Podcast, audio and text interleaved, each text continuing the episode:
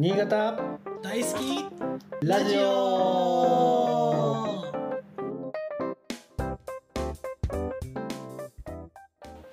皆さんこんにちは。今日も始まりました。新潟大好きラジオの時間です。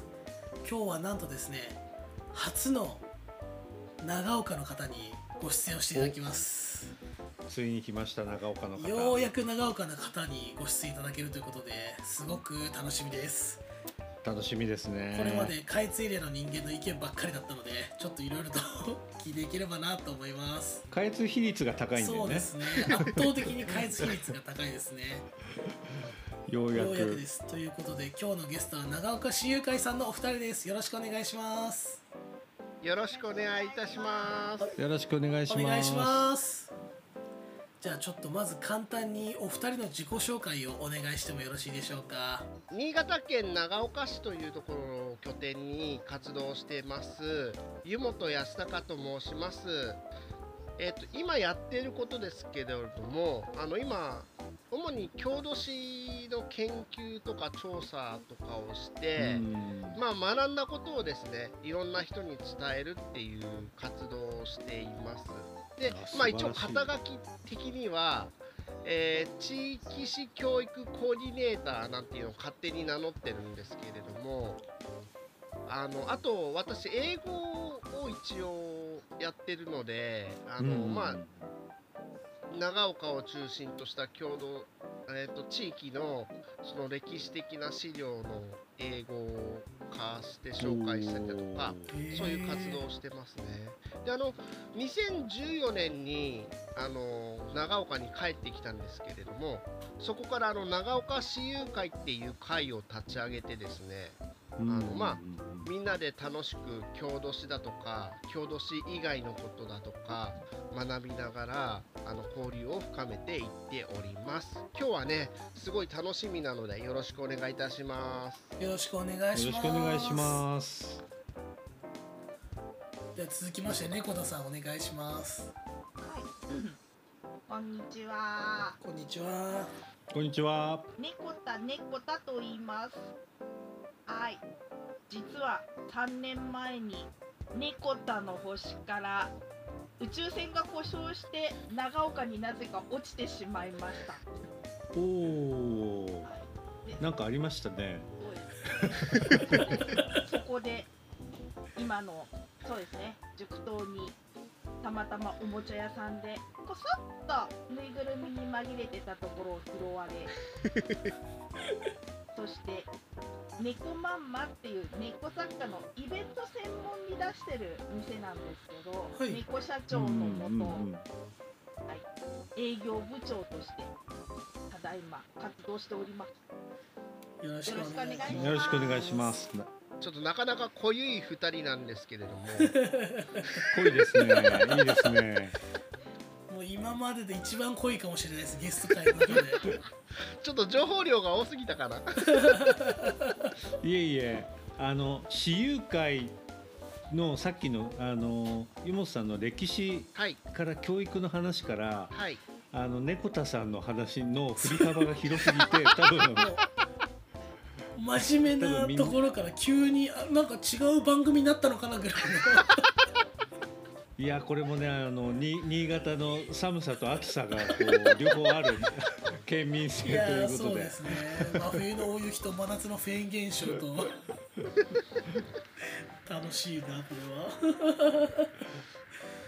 そもそもどういうきっかけで私有会立ち上げられたんですかね？そうですね。あのーぶっちゃけ言っちゃいますけれどもはい。私ずっと歴史の勉強してたんですよ。はい。大学もあの歴史の勉強をしててで関西の方で勉強してたんですね。はい。はいで関西といえばやっぱり京都とか奈良とかその辺りなんですけど昔、うん。まあ昔からもう歴史がある地域じゃないですか。はいうん。でねそこでやっぱりあの勉強してるとあの山の目文化会議っていうその市民団体というかはい。その地元の住民の人たちにいろいろな大学の先生が来てまあ、歴史とか文学とか、はい。そういったものをあの指導するっていうのはおかしいんですけどなんか講座を開いて勉強をするっていう会があったんですね。はいで学生時代にそういう勉強をそこに参加させてもらっててこういう会が新潟にもあると面白いなっていうのは思ってたんですよ。うんでまあ思ってその時は思ってただけだったんですけれどもあのまあ私大学卒業してから、まあ、ちょっと海外で学生やってたりだとかちょっと海外で働いたりとかして帰ってきて、うん。はい。で帰ってきた時にさてやることないぞと。何をしようかなって思った時にそうだこういう会があったなと。でもともとはその新潟の市民新潟新潟県の、まあ、長岡市なんですけど長岡市の市民のそういう歴史に関する関心ですかね。それを底上げしようと思って作ったんです。で欲を言えばあの市民の研究者とかも作りたいななんてそこから生まれたら面白いなって思って作ったんですけどまあね最初それでやってたら誰も集まらないんですよ。敷居が高すぎて。そりゃそうだなって思っていきなりそのうん。もともと興味がない人たち対象にやろうとしうん。てそこから研究者にまで育てるのはかなり難しいぞと思ったのではい。もう今かなり最初の理想のところからどんどん下げていって、まあ、とにかくもうみんなで歴史の勉強して楽しめればいいやっていう回になりました。なるほどはい。なるほど、でやってるうちにあの、まあ、うちは歴史でやってたんですけれどもはい。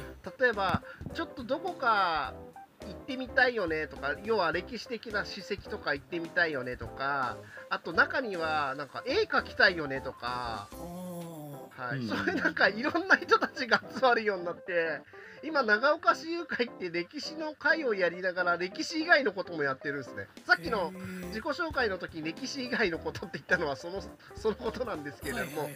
要はあの、うん。今うちの会ってあのまあ私が長岡に戻ってきた時に一番最初に思っていたはい何かやりたいけれども何をすればいいかわからないどういうふうにしたらいいのかわからないっていう人たちの活動をうん後押しする会になってますね。はいあじゃあ歴史長岡市の歴史だけに限らず、はいなんかこう市民の方のいろいろなんかこう新しいチャレンジというかそういうこともこうサポートされてるんですね幅広く。そうなんですよ。僕も長岡に実は4年ぐらい住んでてその時すごく思ったのが歴史教育というかあの地域の歴史教育に力を入れてるなと思っていてもうあの米100票とか例えば小林虎三郎とか、あと河合嗣之助とかあと三島奥次郎とか山本立脇とかっていう絶対こんなの普通の歴史の授業でやんないよねっていう内容を小学校の間ずっとやってたのでなんかそあそうなんだ。そうなんですよ。なんか学校になんかちっちゃい資料館もあってうん。僕坂上小学校って小学校だったんですけど、そういったところでそれこそ地域の小田島先生というちょっと有名な郷土史家の方を呼んだりしてやってたりして、あとうん。修学旅行って皆さんどこ行かれました？あの長岡出身の湯本さんだったりすると分かると思うんですけどもしかして会津若松とか行きませんでした？私の頃会津若松でしたよ。そうですよね。うん。僕も会津若松。僕も若松え斉藤さんもですか？うん。え？豊坂も会津若松だ。結構。おーあごめん。今 のずっとそうなんかもう昔のことだから記憶が曖昧になって会津若松プライベートで23回行ってるだけであの僕も歴史好きだからあれだ。ぼ僕のね小学校はね日光ですそうなんですよね。結構下越エリアって学校によっていろんなとこに行くんですけどうん。長岡エリアって結構みんな会津若松行くんですよね。そうなんです。うんなんでかっていうと戊辰戦争にまで遡るんですよ。うん。戊辰戦争の時にあの福島の藩と会津藩と長岡がずっと仲間でやってたのでその時の名残でいまだに長岡の人たちは会津を見に行くっていう修学旅行の習慣があって、それを聞いた時小学生の僕は百数十年前のことをいまだに 伝統として受け継いでるなと思って結構びっくりしたんですよね。なんかやっぱりもともと城下町だったこともあって長岡はなんか新潟とは違うなんかこう考え方とかエリアだなっていうのがすごく4年住んでて思いましたね。その話あの長岡市友会の皆さんからお話しいただいた方がよかったね。ね。いや別に全然畠山さんの話してることも全然あ間違いじゃなかったので全然大丈夫だと思いますけど、僕は本当逆に長岡って本当に接点がなかったんですよね。全お然ー。全然なくて親戚もいないんであのまあ花火はね、あのテレビでもやったりしてたんで、え。見てましたしでもなんかねあの花火の裏にある鎮魂の背景とか、はいはい。そういうことは後から知りましたけどいや本当に全然接点なくてそれこそあのこのい一番最初の回で話したけどあのフレンドのイタリアン食べに車にで新潟帰る途中インターで降りて フレフレンド行きながらでもなんかそれだけじゃおかしいなと思って、えっとサフラン酒のあ。吉沢亭でしたっけ、はいはい。あそこを見に行きました。今あそこもね整備されててだいぶ綺麗になりました今。うーん。いろいろイベントもねするようになったし実はあのうちあそこで資料整理とかの手伝いもしたことはあるんですけどあそうなんですか、うん。でもいや本当固定でしたっけ、はい。すごい綺麗でそうですよね。あれですよね。サフラン酒が当時陽明酒とも二大薬用酒みたいな感じではい。すごい売れてて、はい。だからすごいその吉沢さんっていう方があの一代で財を成してへ邸宅とか庭園とか作ったり。自分で作ってましたからね。あ自分で作ってたんあれですっけ？は自分で作ってたりとかあと職人さんに作らせる時も自分がプロデュースしてこうしてくれああしてくれとかで職人さんを勉強させてうんうんうんでうん。修行させて作らせたりとかもなんか修行に生かしたりとかしてたんでしたそうそうっけねそう。確か。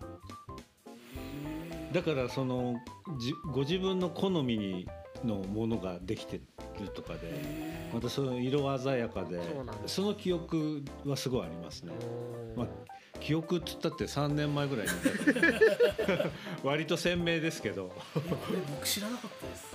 へあのちなみにあの吉沢仁太郎さんって代々名前受け継がれていくんですけどーはい。ああ第何代、はい。第何代。2代目のはい。方は、あの国会議員さんになってるんですよでちょうどその向かいの建物が吉野川さんがあるんですけどちょうどその時も、あの吉野川さんの社長さんが衆議院議員になってるんですよ。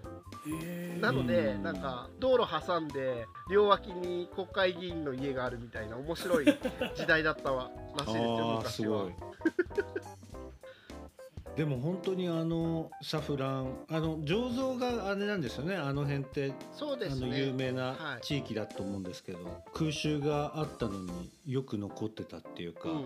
それで多分地域の方も保存を意識高くやられてるのかななんてちょっと思ってたんですけど、えなんかその辺なんかこう集会さんの視点からなんかいろいろもうちょっと教えていただけるとそう嬉しいですね。ですね、まあ、我々が把握している内容としては、やっぱりあの空襲って、無駄にあの爆弾を落としてるわけじゃなくて、まあ、今のあの、ロシアとウクライナのあれもああるんですけど、要は軍事施設とか軍需工場っていうのを破壊するのが目的なんですよね。そうですねそ。れで言うと、やっぱりあの長岡当時、長岡市街地は結構いろんな軍需工場があったんですね。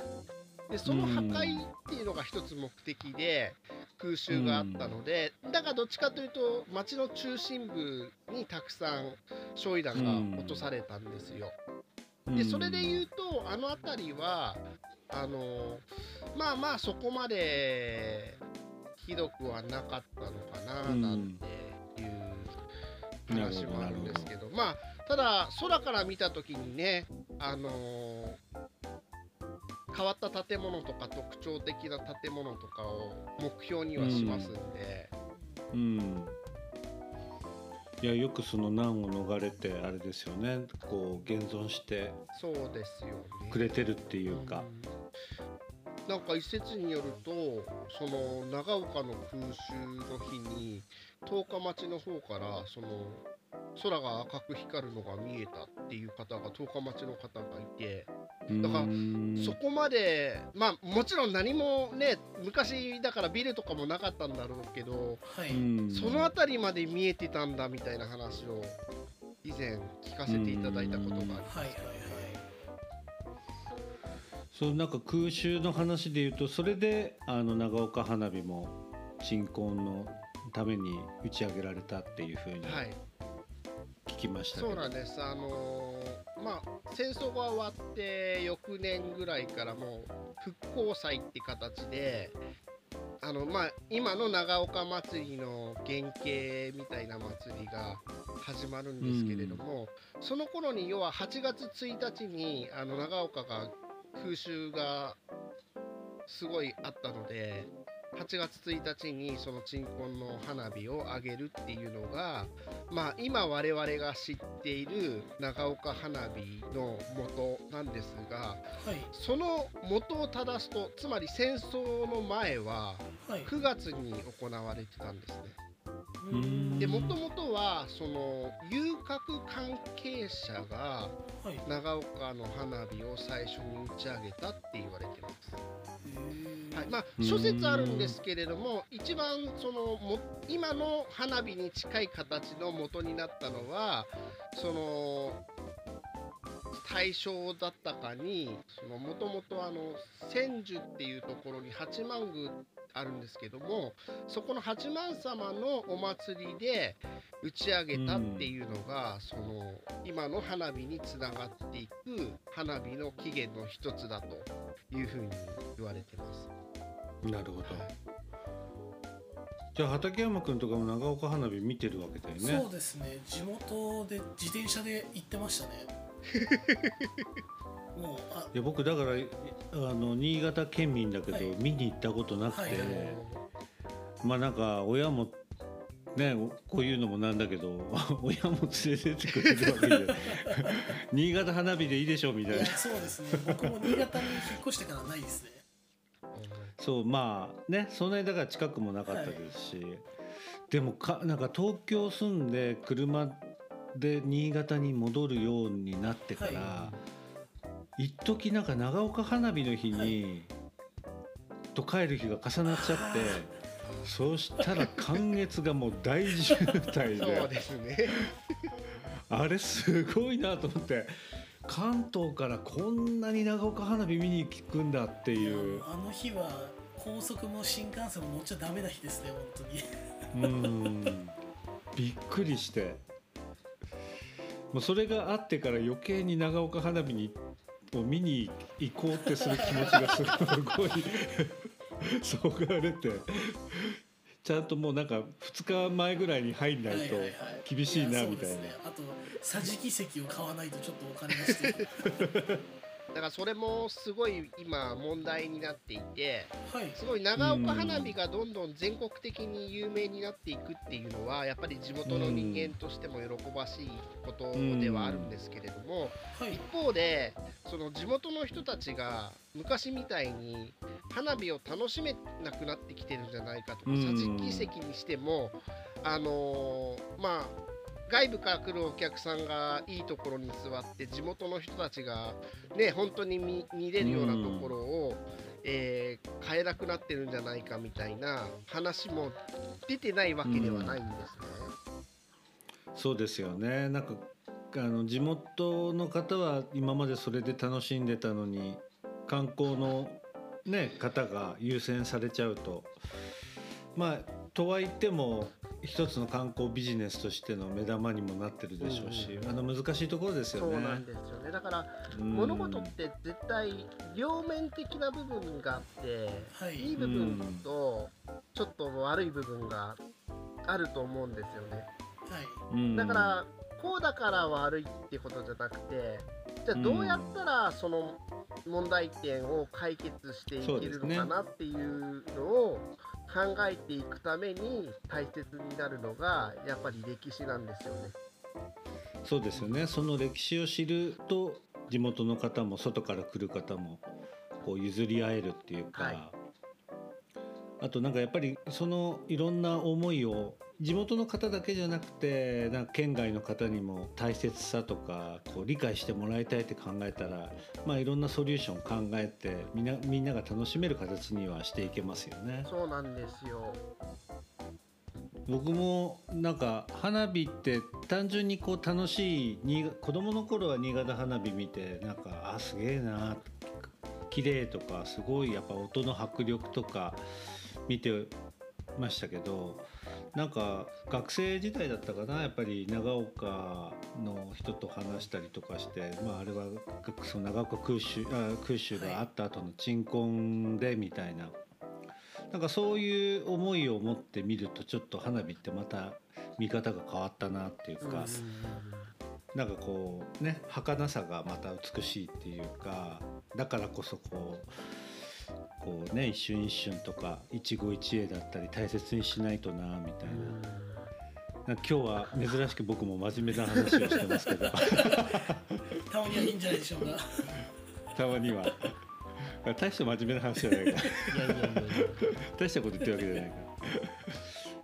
いやでもなんかそういう感覚っていうかそういう見方っていうか人生観っていうのかな花花火に対する見方っていうのは長岡花火が書いてくれた感じでしたよね。まああと長岡行ってなくても新潟の人って長岡花火があの日本を代表する花火大会だっていうのをちょっとやっぱりプライド誇りに思ってるから。そうなんですか？そうですそうだと思いますよ。あの新潟市の人も、や例えば県外行って、まあ、僕もこうやって東京来てあの高校柴田なんで全然長岡って真逆じゃないですか。そうですね。はい。うん、そんな僕でも そんな僕だからか からこそかもしれないけど いや長岡は花火で有名だからねみたいな。新潟の花火といえば長岡市長みたいな感じで言いますよねあとねなんか他の県の方からも長岡あ長岡花火有名だもんね新潟はねって言われると、そうなんだよねみたいな。行ったことないけど。みたいないやーそれは長岡の人間としてはそう言っていただけるのは嬉しいです。多分それはね本当そう思ってると思いますよ皆さん。新潟が誇る一つのイベントというか、うん。今回は長岡市友会さんの前編でした郷土についての歴史や文化に触れる機会もあまりないのでとても勉強になりますね。また次回もお楽しみにしてください。それでは。